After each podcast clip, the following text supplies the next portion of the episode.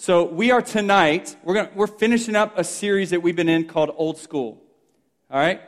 And uh, some of you guys showed up in your 80s gear, which is good. Some of you didn't because you did last week, and then you thought, there's no way I'm doing this twice. Uh, I'm too, uh, too stupid to do that, so I showed up both weeks with, uh, with these things. Uh, so we're in this series called Old School, and this is what we've, we've been doing. We've been trying to kind of talk through these aspects of our faith things that we sometimes devalue or we've just felt like they don't have any relevance to our lives. And looking at those things, and the, the definition of old school is something from an earlier era that is treated with high regard or high respect. And so, what we've been trying to do over the course of the series is come back around to those things that maybe we've thought didn't really have much value to our lives, and hopefully bringing us along to help us understand that, man, these things have incredible relevance to who we are in Christ, to who God's called us to be, to living out this life that God has for us. Now, tonight, as we finish the series, we're going to be talking about something that I believe should be life giving. It should be something that radically changes the way we live, not just most days, not just some days, but every single day that we're alive that this has the power to do that. This is what should happen in our lives if we claim to love Jesus. And yet, for some of us, maybe most days, we don't give it a second thought. So, 13 years ago, a little over 13 years ago, I stood on a church stage and I stared at the back of the room and I watched as this beautiful girl came walking in the back doors and down the aisle and up on the stage and was a part of a ceremony where she pledged her commitment and her vows and her life to me. All right, and I did the same thing for her. And it was so amazing, so sweet. And, um, and it was one of those things that everything, in, from that moment on, everything changed. Right? Gone were the bachelor days. I was no longer this single guy. It was no longer about me, it was about us. And now this was a journey that we were going to be on together. And now every morning I wake up and roll over and there she is. She's next to me. Or I come home from work and there she is. Or we go out and we hang out together. Or we do dates together. Or this is, we, oh, please stop. This has become a marriage covenant where now the two of us are living life together. And it's changed everything. Now, on three separate occasions, I've stood in a hospital room and I've witnessed the miracle of childbirth and I've sobbed like a little child as I've held my three kids in my arms for the first time and stared at them and smelled them and kissed on them and looked into their eyes and messed around with their little tiny fingernails and, and all of those kind of things and, and stared in awe to think that this is mine. This is my child. These are, these are my kids. And since those moments, it's only gotten better. It's only gotten more incredible. More crazy a lot of days, but more incredible. And I've watched as these, what were once little babies that I held in my arms, have now developed personalities and now you're watching their sense of humor and their sense of mischief and watching them and the, and the way that they have passion for life and the different things that they enjoy. And it's been one of those really incredible things. And on that day where I stood and watched my wife walk into the, the room, and we committed our lives to each other. And on those three days where I held my kids in my arms, those were four events, four moments that changed everything about who I am. They changed everything. And now, every decision that I make, or most decisions that I make, or most of the things that I think about, or most of the actions that I take, or most of the words that I say, most of the time that I spend involves those four people because they're a part of my life.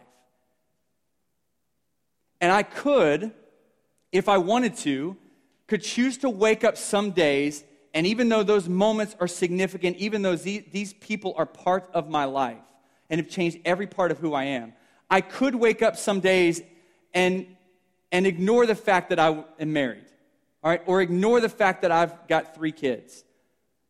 And I could choose to just say, you know what, I'm gonna, I'm gonna do my own thing, I'm gonna live my life the way that I want, I'm gonna please myself. and choose to ignore those significant moments that happened in my life that have shaped who I am. And in the process, what I would be doing, even though I have the opportunity to do that, would be to ignore some of the greatest moments that I've ever experienced in my life. Now, if, if you and I claim that we are followers of Jesus, if we claim that we've put our faith and trust in Him, we're Christians, we've received the forgiveness that Jesus offers, there is something that has happened to us. There is an event, there is a moment that has taken place that is significant, that transforms every part of who we are. It's not something that just transformed us in one moment and then has no relevance to us. But it is something that hopefully is transforming every part of who we are, and it's something that is transforming us each and every single day. And what I'm talking about is the gospel.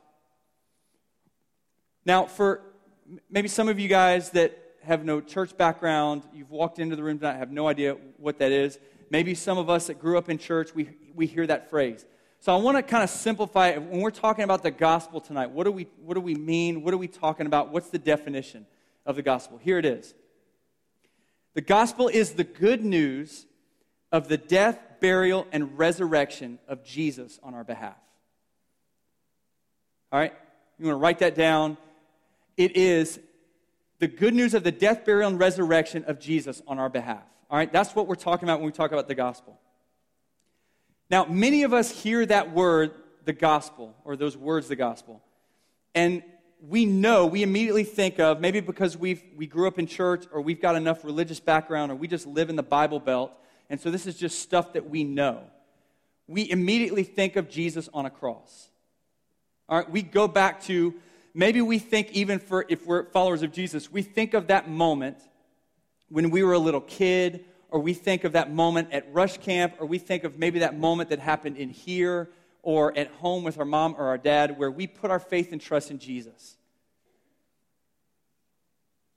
And we think back to that moment, but that's all that it is for a lot of us. It's a moment, it's a one time event. We think about it sometimes when we're you know, when we're in an Easter service or when we're singing about it and there's that melody that really catches us and we really love this song, there are those moments that sometimes we go back to that and we think about the cross.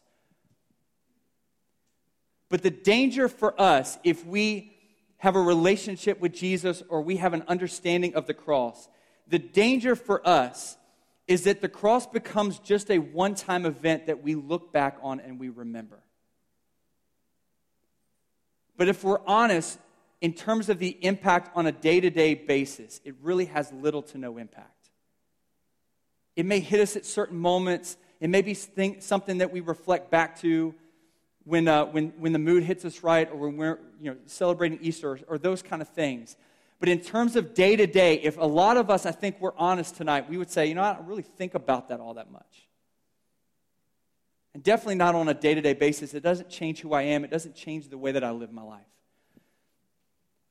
And what, what I want to attempt to do tonight through, you know, God speaking through me is to rock us from that mindset.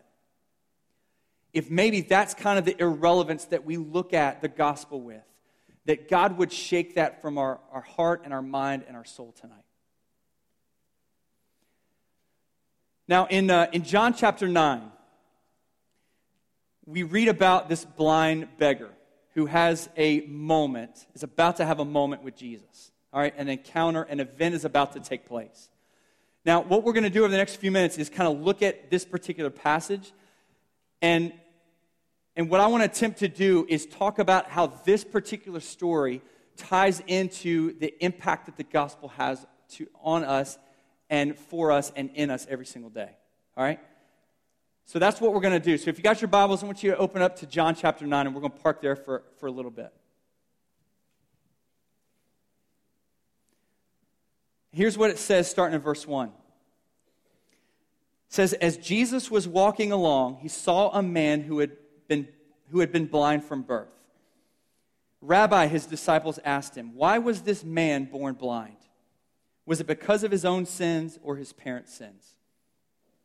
It was not because of his sins or his parents' sins, Jesus answered. This happened so the power of God could be seen in him. We'll come back to that. We must quickly carry out the tasks assigned us by the one who sent us. The night is coming, and then no one can work. But while I am here in this world, I am the light of the world.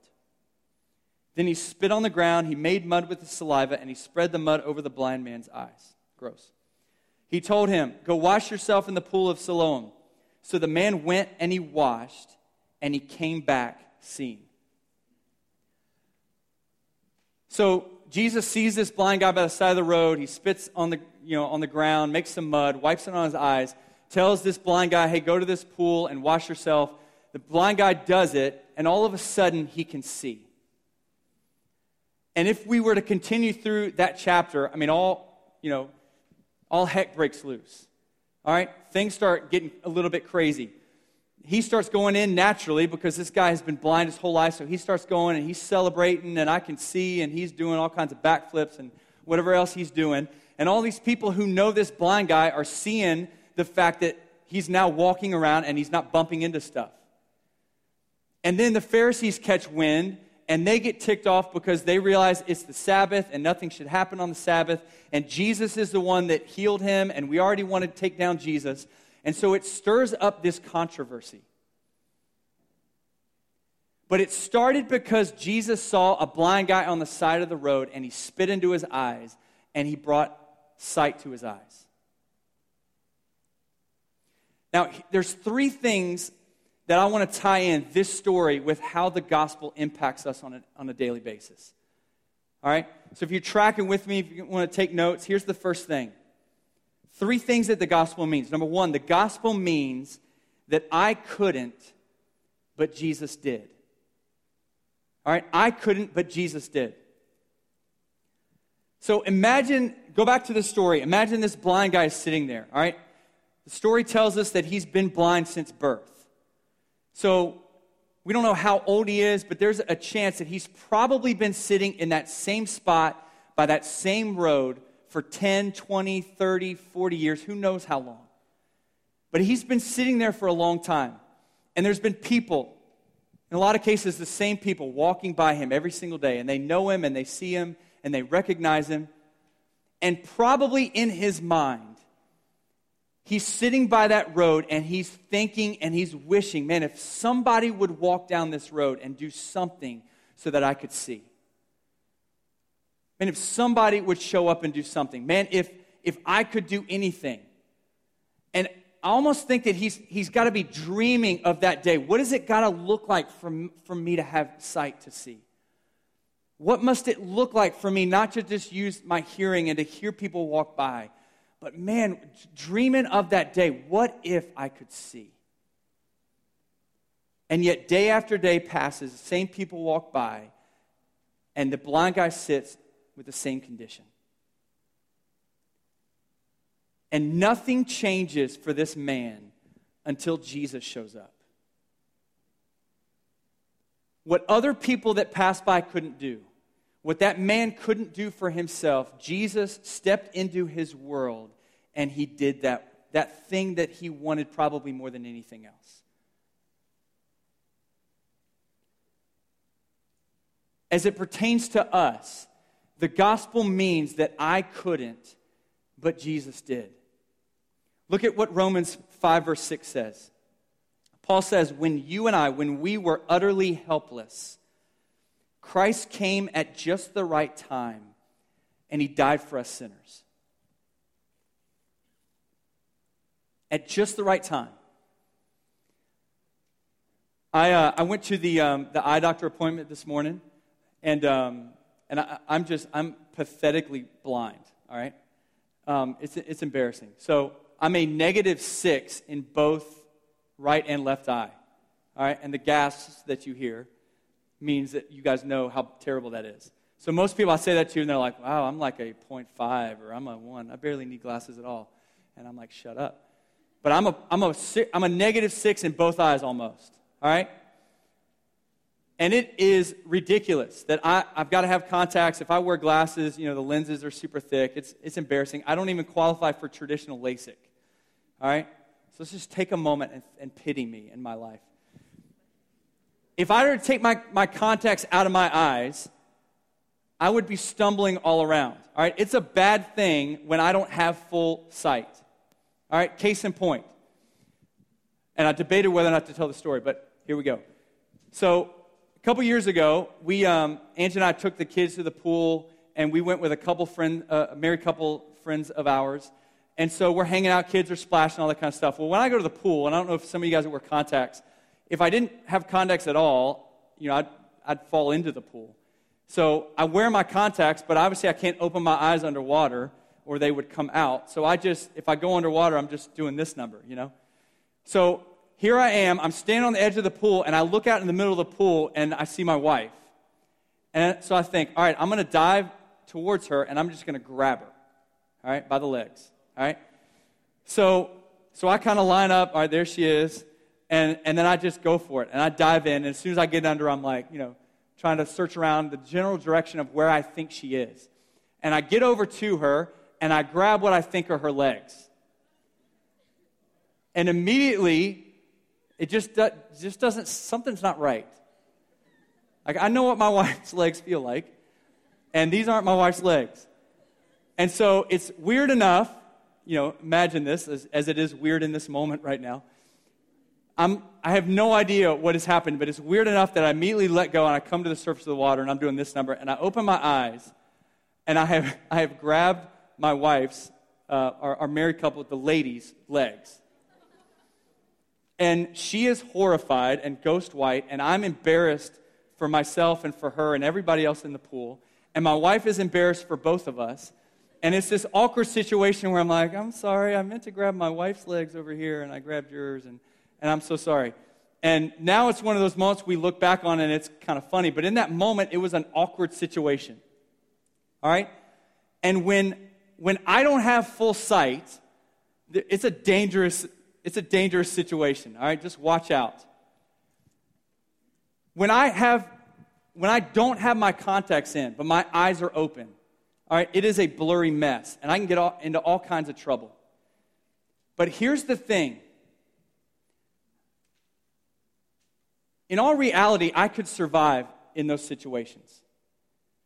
All right, with my vision being blurry and that kind of thing, I mean, I could, I could get around.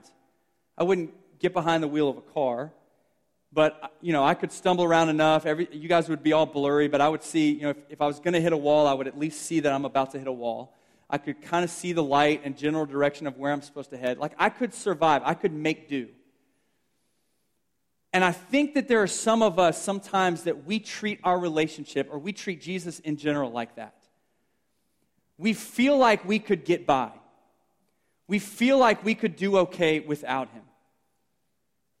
We feel like, you know what, I'm, I'm bad. Like I'm guilty. I do some bad things, but man, I'm, I'm, I'm really not that bad. I mean, I, I, I can survive. I'm all right. It's not all of that big of a deal. And what we've got to understand for all of us in the room tonight is that we don't just have blurry vision, we have no vision. It's not that we, you and I, when we're born in, from a spiritual standpoint, that we can see part, we can see some things. What the Bible says is that we can see nothing. See, you and I, and how it relates to this story, is you and I are that guy sitting by the road. Whether we want to admit it or not, all of us when we're born into this world, we sit by that road from a spiritual standpoint and we are blind. And there's nothing that we can do to fix it, there's nothing that we can do about it. And what the gospel means for us is that Jesus stepped in, and when we couldn't, Jesus did. Here's the second thing it means the gospel means that I'm unworthy, but Jesus makes me worthy. I'm unworthy, but Jesus makes me worthy. Now, go, again, go back to the story. Was there anything that this man did that made him worthy of Jesus showing up in his life?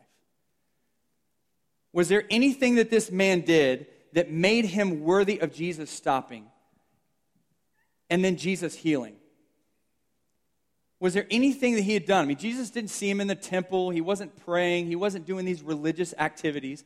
Like, there was nothing about this blind man that said, You deserve for Jesus to show up, to even give you the time of day to stop, much less to heal you, to give you the one thing that you need the most.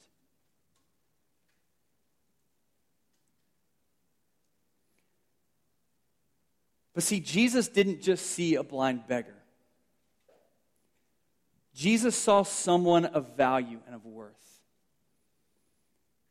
Jesus saw someone that he was willing to heal and to make worthy of sight.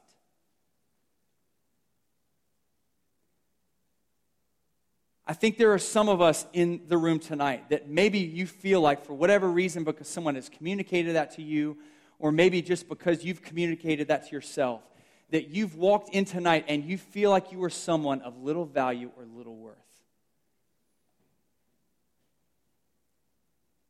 And maybe the one thing that you need to hear tonight is that God loves you and God sees you with incredible value and incredible worth. And it's not because of anything you've done. It's not because of the fact that you showed up at church or didn't show up at a church. It's not because you do what's right or you try to do what's right or you care about certain things. Jesus simply looks at you for who you are and all of your junk and all of the stuff in your life. And he looks at you and he sees a person of value and of worth and there's nothing that you've done to earn it. He simply sees you that way. And he sees you worthy of receiving sight. And Jesus steps into our unworthiness and he makes us worthy. Listen to what Colossians 1 21 and 22 says. It says, This includes you who were once far away from God. You were his enemies, separated from him by your evil thoughts and actions. Yet now he has reconciled you to himself through the death of Christ in his physical body. As a result, he has brought you into his own presence, and you are now holy and blameless as you stand before him without a single fault. Are you guys catching what this is saying right now? You and I, spiritually speaking, are unworthy. We've done nothing to deserve God's love or God's forgiveness. We've done nothing to earn God's, God's favor in giving us sight. In fact, if anything, we are completely undeserving of it. Like we are the farthest thing. This actually says that we were enemies of God. We were enemies of God. We despised Him. We were completely the furthest thing from being worthy on the face of the earth. And Jesus stepped in, and through Jesus' death and resurrection, he brought us into his presence and he made us holy and blameless and worthy in his sight. And do you guys get that? We talk about, man, does this really matter to me? Does this really have any impact on my life? And then you realize that God not only looked at us and he saw value, but he brought us into his presence. And through Jesus, what Jesus did on the cross and in that empty tomb, he made us worthy of his love and his forgiveness. Here's the third thing the gospel means I died to myself, but Jesus lives through me. Listen to what Galatians 2:20 says. It says, "My old self has been crucified with Christ." All right, there it is again. It goes back to the cross. My old self has been crucified with Christ. It is no longer I who live, but it is Christ who lives in me. So I live in this earthly body by trusting in the Son of God who loved me and gave himself for me. At the very beginning of this story, before Jesus had even healed this man, he looks at him and he says, This happened. In other words, this guy is blind so that the power of God could be seen in him. Now, let me ask you something about this story. Do you think that there was ever a day, ever a moment in this guy's life for the rest of his life, do you ever think that there was a moment where he forgot the fact that he could see? Do you think he ever got over that? Do you think he ever reached a point where he was just like, yeah, you know what, I can see today? Oh, I forgot all about that thing that Jesus did for me a few years ago. And I forgot the fact that Jesus showed up and, and, he, and he healed me. I mean, this wasn't just making blurry vision a little less blurry. This was, I'm completely dark, I can't see a single thing, and now all of a sudden I can see life. Like there's been a completely different sense that's been added to my life. Like this isn't just a partial change, this is radical life transformation. And now, because of what Jesus has done in this guy's life, the power of God is on display through him every single time he walked the streets. Everywhere this guy went, other people were going, Hey, there's the guy. Remember that blind beggar that was sitting by the road? There he is. And remember how he used to beg? Remember how pathetic he looked on the side of the road? Remember how he used to scream and cry out for us as we were walking by to come along and help him? And now look at him. He's running around. Man, what a significant moment that took place. For that guy, I mean, I had to believe that, that he's skipping around, that he's, I mean, everything has changed for this guy. I don't think this is something that he ever got over for the rest of his life. I don't think he looked back and was like, oh, yeah, man, that was kind of cool, but man, I've forgotten all about what Jesus did for me. No, he woke up every single day reminding himself with that reality as he opened his eyes that I can see, and Jesus showed up. Jesus made it possible.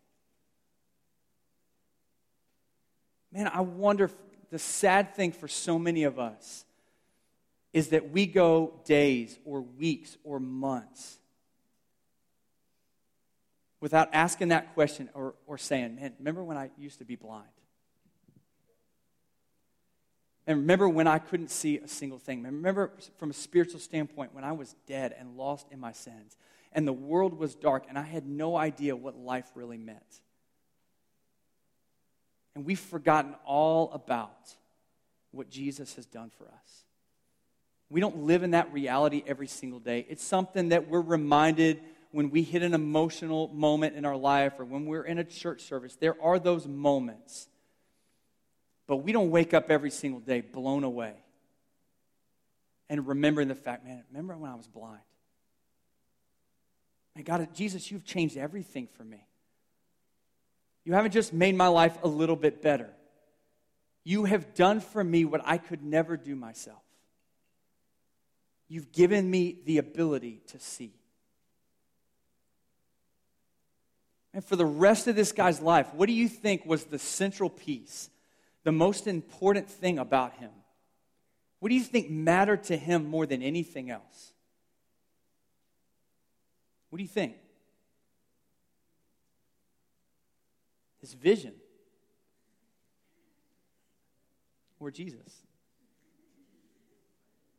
And what do you think he cherished more than anything else? It might have been a long time before he reached that moment where he said, Man, I'm going to get caught up in other things. Man, he, he woke up every day, the central piece of his life, the thing that he cherished more than anything else was his sight because it had been given to him. He had, he had known what it was like to be without it. And now every single day, he cherished that thing that he had. It impacted every decision that he made every single day. It changed who he was. It impacted where he went. It impacted what he thought about. It impacted everything. And quite honestly, for us, that's what should be true of us about the gospel. It should change everything. Man, you, you want to know how central, you guys, come back into me over here. You guys want to know how central the gospel is to your life every single day. Just ask yourself the question when was the last time that you were blown away that God gave you your sight? When was the last time that you were blown away that God forgave your sins? That God set you free? When was the last time that you just sat there and, and you just couldn't get over the fact, God, I, I did, I'm so undeserving of what you've done for me?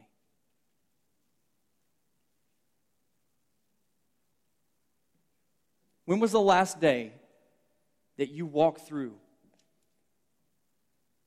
where what Jesus did for you was on the forefront of your mind. It was the thing that mattered to you the most. How often does the gospel dictate the decisions that you make every single day? How often do you incorporate what Jesus has done for you into the parts of your life? Do you bring him into that relationship? Is he, is he the reason and the focus why you're on that sport team or why you're in the band or why you do that thing at school? When you think about your future, is Jesus the center of that? Are you constantly thinking, God, I have no idea what college looks like. I have no idea what that next step looks like. God, what do you want for the rest of my life? But God, I'm, I'm asking you to give me wisdom. I'm asking you to guide my steps. Or are we just a room full of people who sing songs about how amazing this grace is that God has given us, and yet most of the time we don't give it a second thought?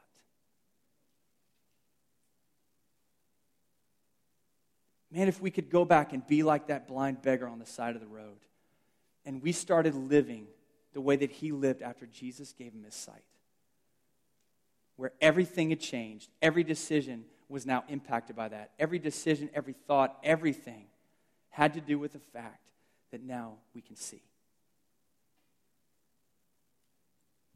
I want to close with this verse Hebrews 12, 1 and 2.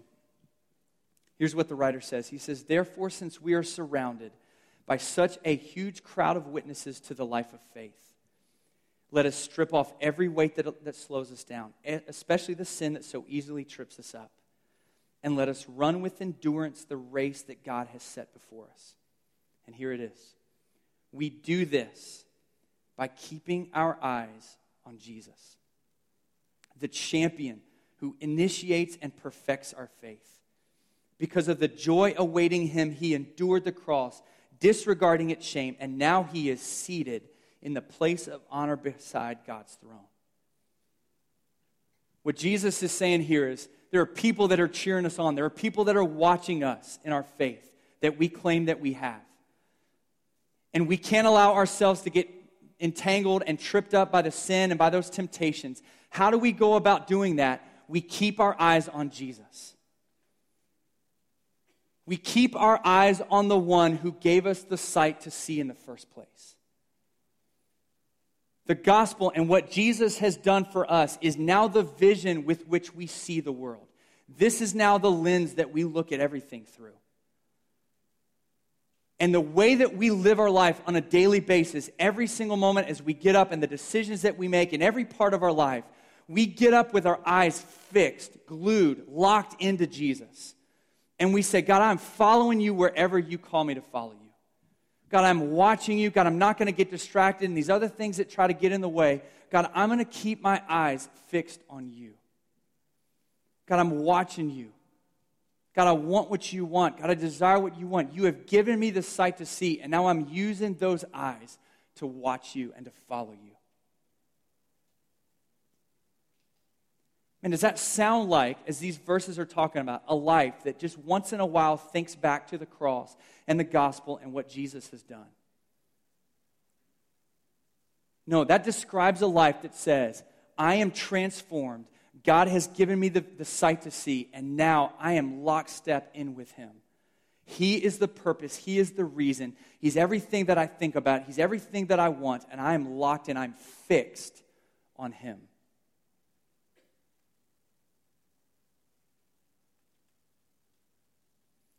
He is the champion. He is the one that has already run, won the race for us. He's the one that has already guaranteed our victory through his death on the cross. And now, what he calls us to do every day, if we've been changed by who he is, to fix our eyes on him with the vision that he's given us to see in the first place. And you guys see how this impacts us every single day? I mean, when Jesus is the one who opens our eyes, he's the one that we allow to guide our steps. If Jesus has given us the vision, if he's the one that has breathed life into us, if he's the one that has spit on our eyes and rubbed it with the clay and he's opened our eyes and now we can see from a spiritual standpoint, we are forgiven, we've been set free, we are no longer who we used to be. And now God lives in us and we fix our eyes on him. and we allow Him to guide our steps and Him to dictate our moves and Him to live through us.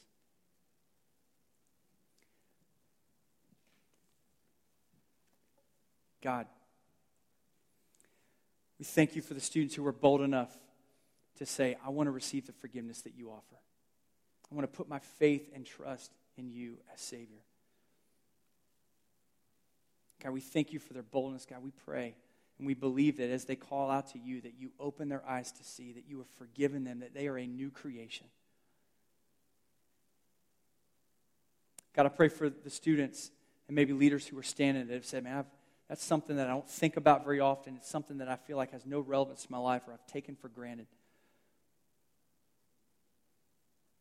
God, I pray all of us would, would be in that mindset where we would say, God, this is what I want more than anything else.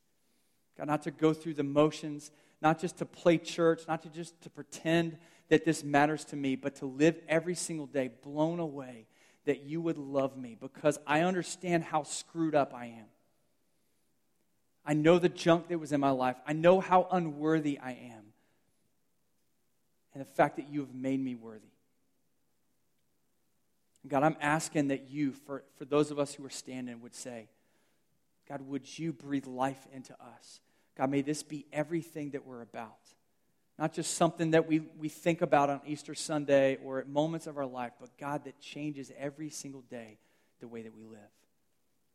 God, I pray that you would do that for us and in us and through us. And we pray in Jesus' name. Amen.